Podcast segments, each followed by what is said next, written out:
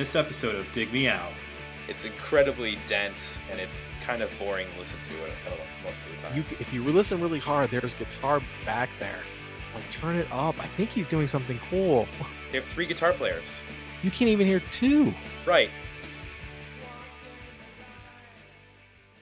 Hello and welcome to another episode of Dig Me Out. I am your host, Domenici, and joining me once again, Jason Ziac. Jay, how are you?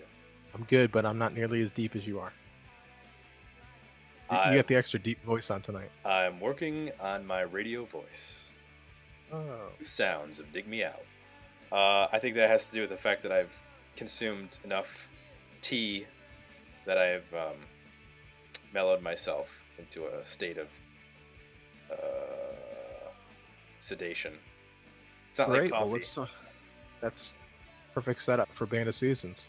It is a perfect setup because this is a song that requires sedation to listen to. That's a little extreme. I might have pushed it a little too far there. How about I get into the history of Band of Susans, and then we'll get into reviewing this record. Band of Susans, formed in New York City in 1986. The original founding members were Robert Poss on guitar and vocals, Susan Stenger on bass and vocals, and Ron Spitter on drums. The first lineup included Susan Lyall on guitar, Susan Tallman on guitar, and Elva Rogers on vocals. So yes, they had 3 women named Susan, 2 on guitar, 1 on bass, for a total of 3 guitar players, and hence the name Band of Susans. There you have it. There you go. The first lineup recorded the debut album Hope Against Hope, which was released on Blast First in 1988. Susan Lyall, Susan Tallman, and Elva Rogers all left the band.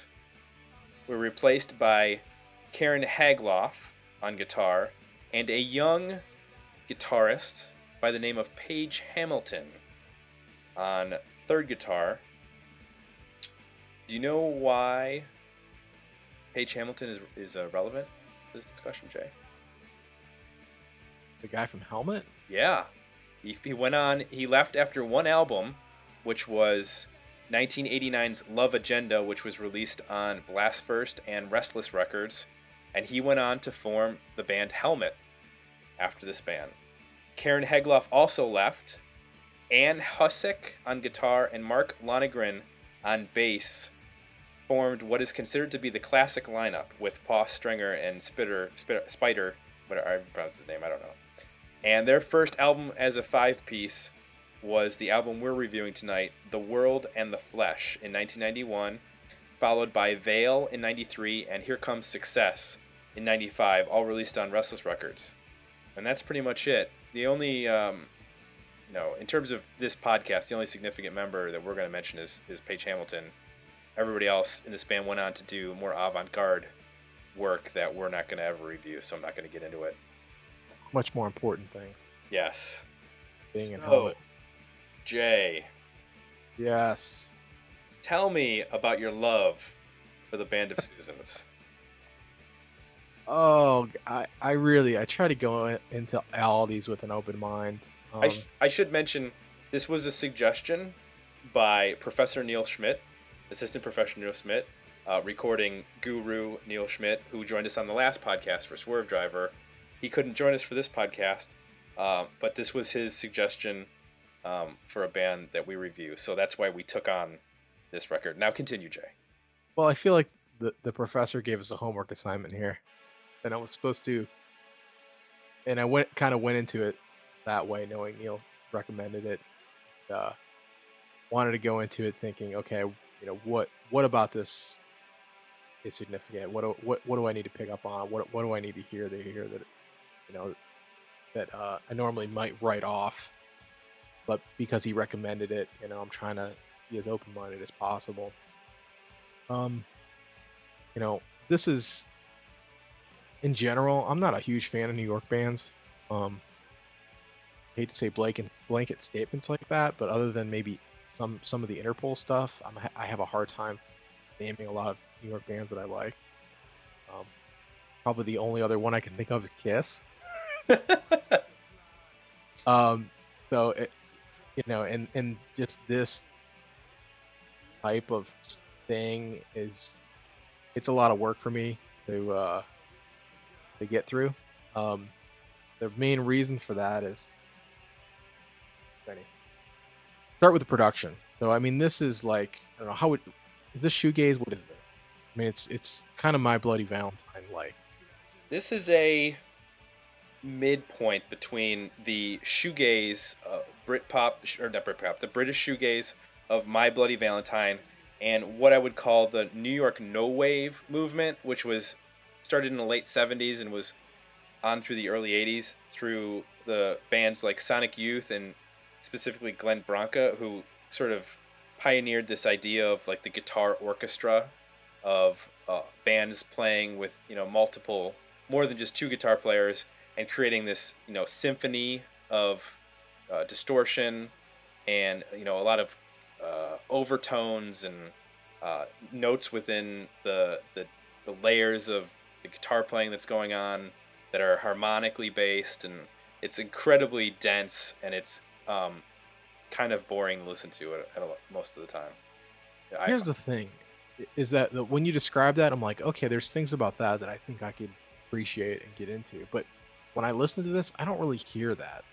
I hear one guitar just roaring over all the others. I think there's another guitar. Well, you're saying this is a five piece. I can't understand how there's five people in this band, because the sound of the band is actually pretty thin. There's a lot of parts of the songs where it basically, it sounds like one guitar and a drum machine with no cymbals. So you just hear like this one delayed guitar playing like three chords, a three chord pattern for 6 minutes, and then even the drum part is just like a kick and snare. There's not even a hi-hat, and then yeah, it's pretty minimal vocal. Now I'm listening, you know, really hard, trying to, there's other things going on and I'm trying to figure out what they are, and at times the second guitar, I mean, it is so buried, you know, at times it almost sounds like a saxophone or something going on in the background, but it's so faint when you're just like struggling to pull it out and hear it. You know, part of me is like, if this was mixed differently, maybe I would sort of be able to understand it a little bit better and understand where it's coming from. But on so many levels, it's just completely counter to everything that I look for in a band. It's kind of funny, though. The first couple of times I listened to this, not the full album, but heard some songs from it, it was just coming up, you know, randomly in my iTunes. And one of the songs that came up was track 6, which is Sermon on Competition Part 2. Completion, isn't it? I don't know. I have Competition in my... Sorry, yeah, you're right. Competition. It kind of sounds like a Cult song. It sounds like if you took just the beginning, like the open, it actually has a riff to it. I was going to say it has like a 70s guitar rock riff, like UFO or something.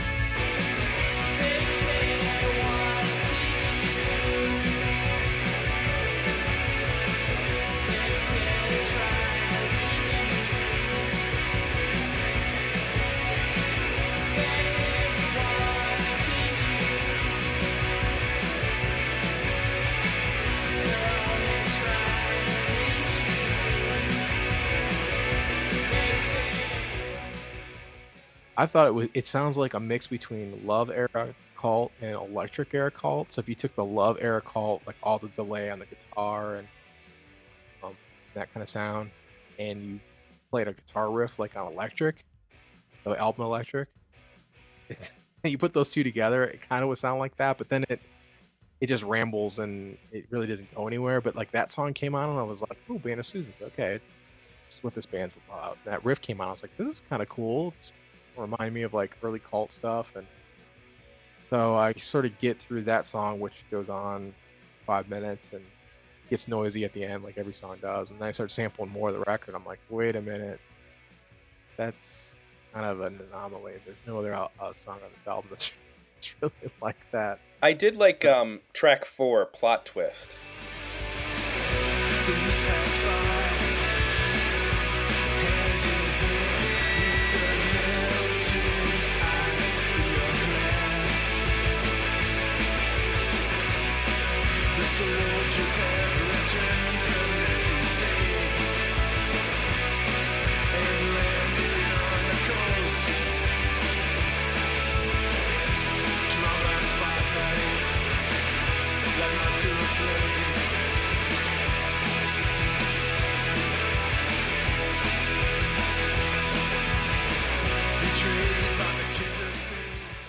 It did have, I thought it had a pretty good guitar riff to open, and it kind of reminded me of Jesus and Mary Chain.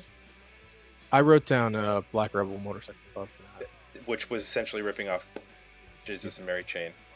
I had that song highlighted too, but it doesn't get anywhere. Like the problem with all of these songs, and I'm going to go on a little bit of a rant here, is that if you're going to have 3 guitar players, and I understand that there is a aesthetic guitar players. They have 3 guitar players.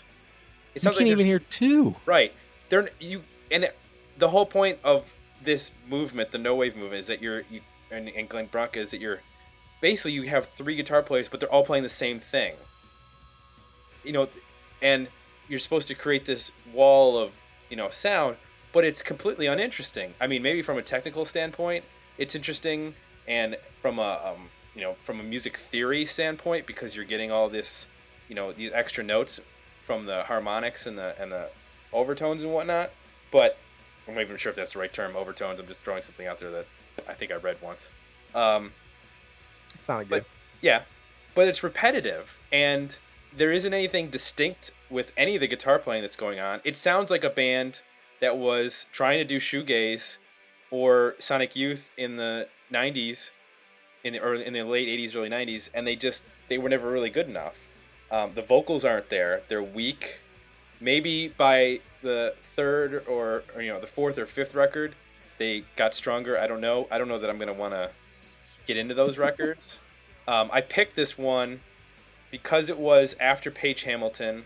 We couldn't do the Paige Hamilton one because it was 89, and we don't want to dip into the 80s yet. That'll be for a separate podcast. Dig Me Out cassette, the 80s. So I was interested to see, okay, well, where did they go after Paige Hamilton left the band? Because I kind of imagine if Paige Hamilton was involved, there must have been some pretty cool guitar stuff going on. But they don't use the guitars, you know, from a songwriting standpoint, from just a pure, what are you doing that's interesting from instrument to instrument? They could have had one guitar in this band because the other 2 guitars are irrelevant. Other than creating that noise that mimics the first guitar, and you can do that in the studio by just multi-tracking the guitars. You know, Billy Corgan did that on Siamese Dream. He recorded 90 guitars for some of those tracks, and he layered it, and he created this thick wall of sound. Well, he could have done that here, and he could have had 2 guitar players or 1 guitar player, and there's rarely any time where the guitar players are doing anything different other than maybe creating feedback and noise. The other instruments in the band aren't doing anything to... you know, take away, you know, or draw attention away from the fact that the guitars don't do anything. The drums are pretty minimal and weak sounding, very reminiscent of, or not reminiscent, but, you know, the production of some early shoegaze stuff sounded like it was recorded in a tin can, mm-hmm. and there's definitely some tin can-ness to this record. Well, I even doubted that there was a bass player in the band for the first couple songs I heard. The only time you really hear the bass player do anything interesting is on track 8. There's like a descending bass riff.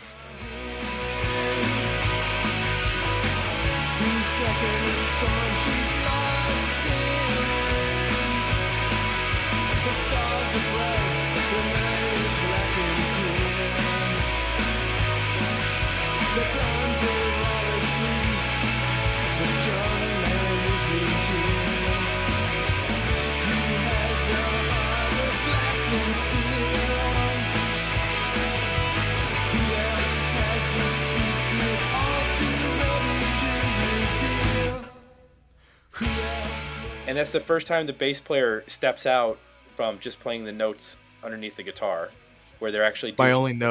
My only note on track 8 was, I want to hear the second guitar.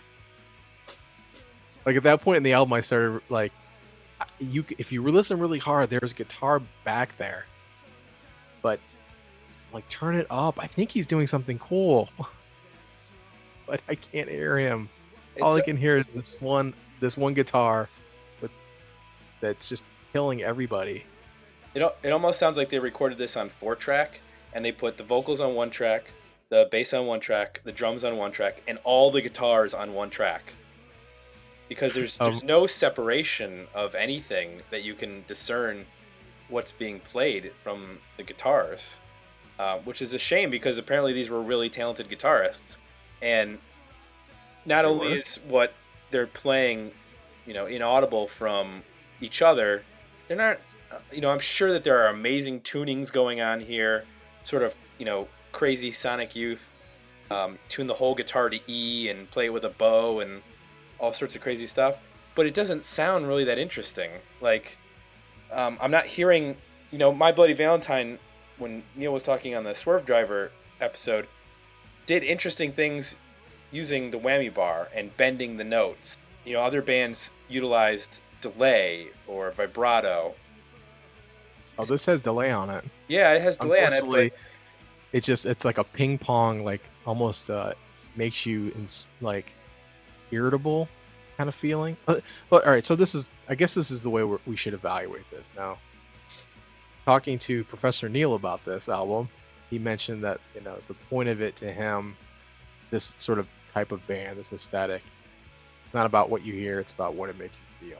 So the things it made me feel, you know, talking about the delay, because he's not playing the delay, meaning he's not listening to the second signal that's being created and then playing off of that. He's just playing through it. You end up just with this, I don't know, just non-rhythmic annoyance, buzzing thing. So at times I'd be irritated about that, and at other times I would just be totally zoned out. Maybe if I wanted to go to sleep, there would be parts of this that I could put on quietly and it would like buzz me to sleep. I don't know, but I'm looking at my notes here real fast before I forget. So every podcast we do, I take notes and write down something for each song, and you know, some songs I'll get 3-4 sentences in, and other songs not so much. But on here, by the time I got to the end of the album, track 10, the only thing I have written down is, I like the album cover. Like, I had nothing else to even... I couldn't muster any other comment out. I was just like staring at my iPod, and I'm looking at it. I'm like, oh, the album cover's kind of neat. It's got this like sparkly red guitar on it. And, like, they look like they rock. I kind of liked, you're going to laugh at me, track 9, just because it reminded me of early post-punk in the Joy Division, and this is going to be a little more obscure, but Cabaret Voltaire. It had an industrial sound. Yeah, it has an industrial thing. That was kind of cool.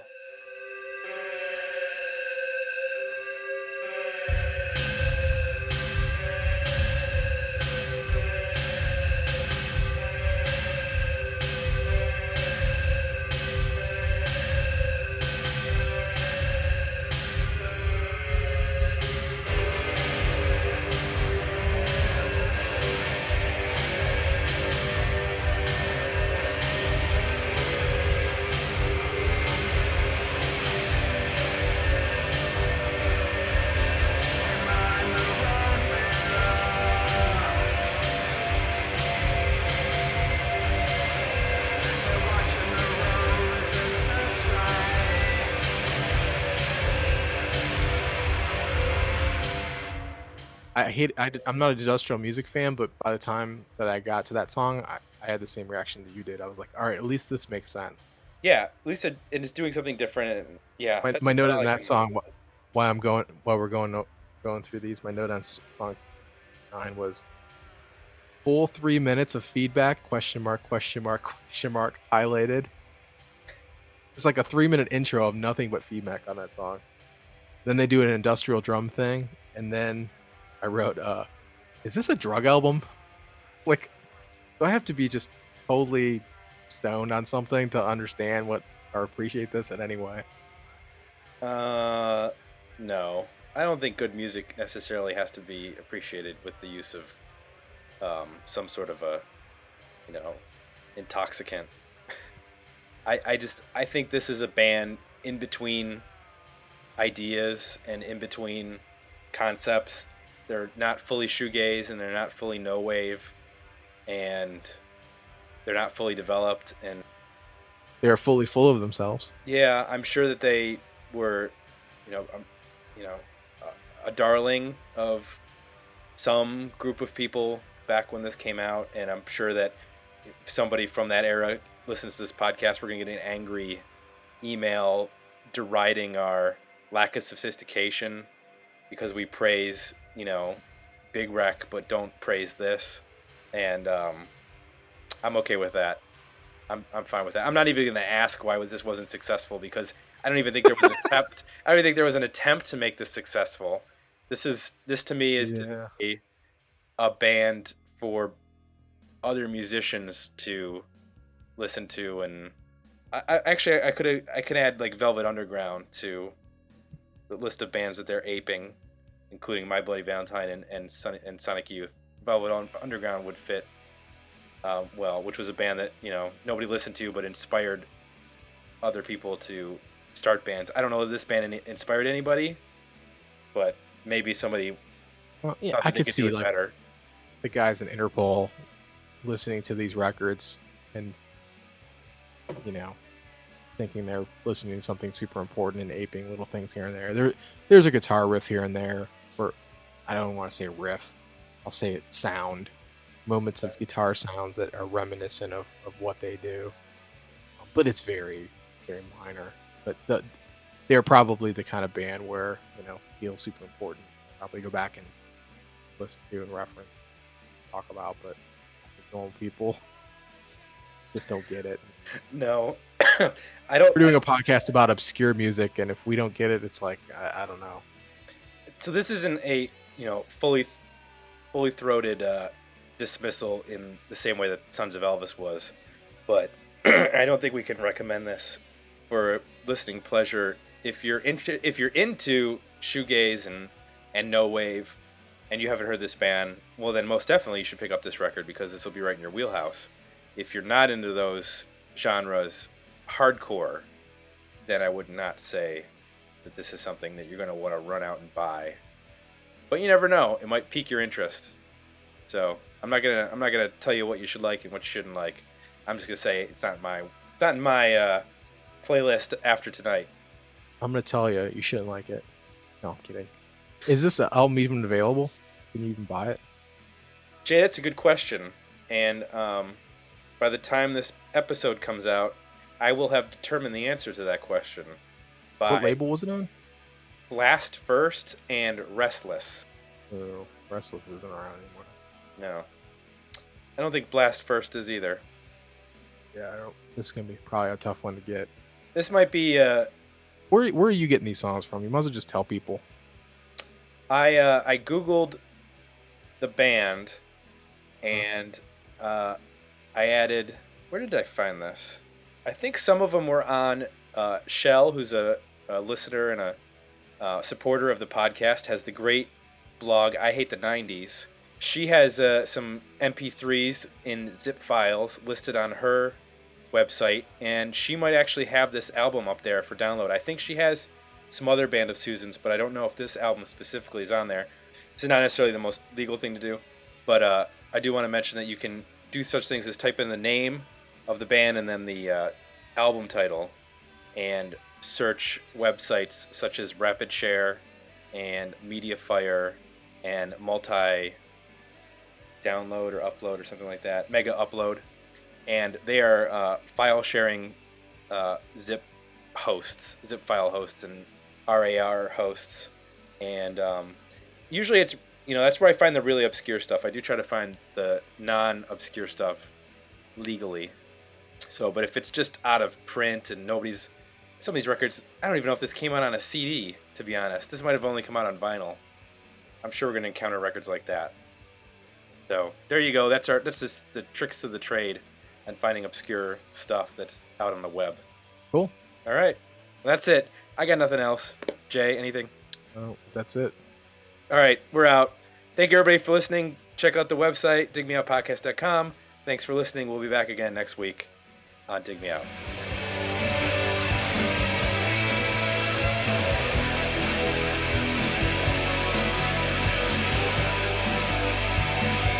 Visit digmeoutpodcast.com for links to our Facebook page and Twitter feed.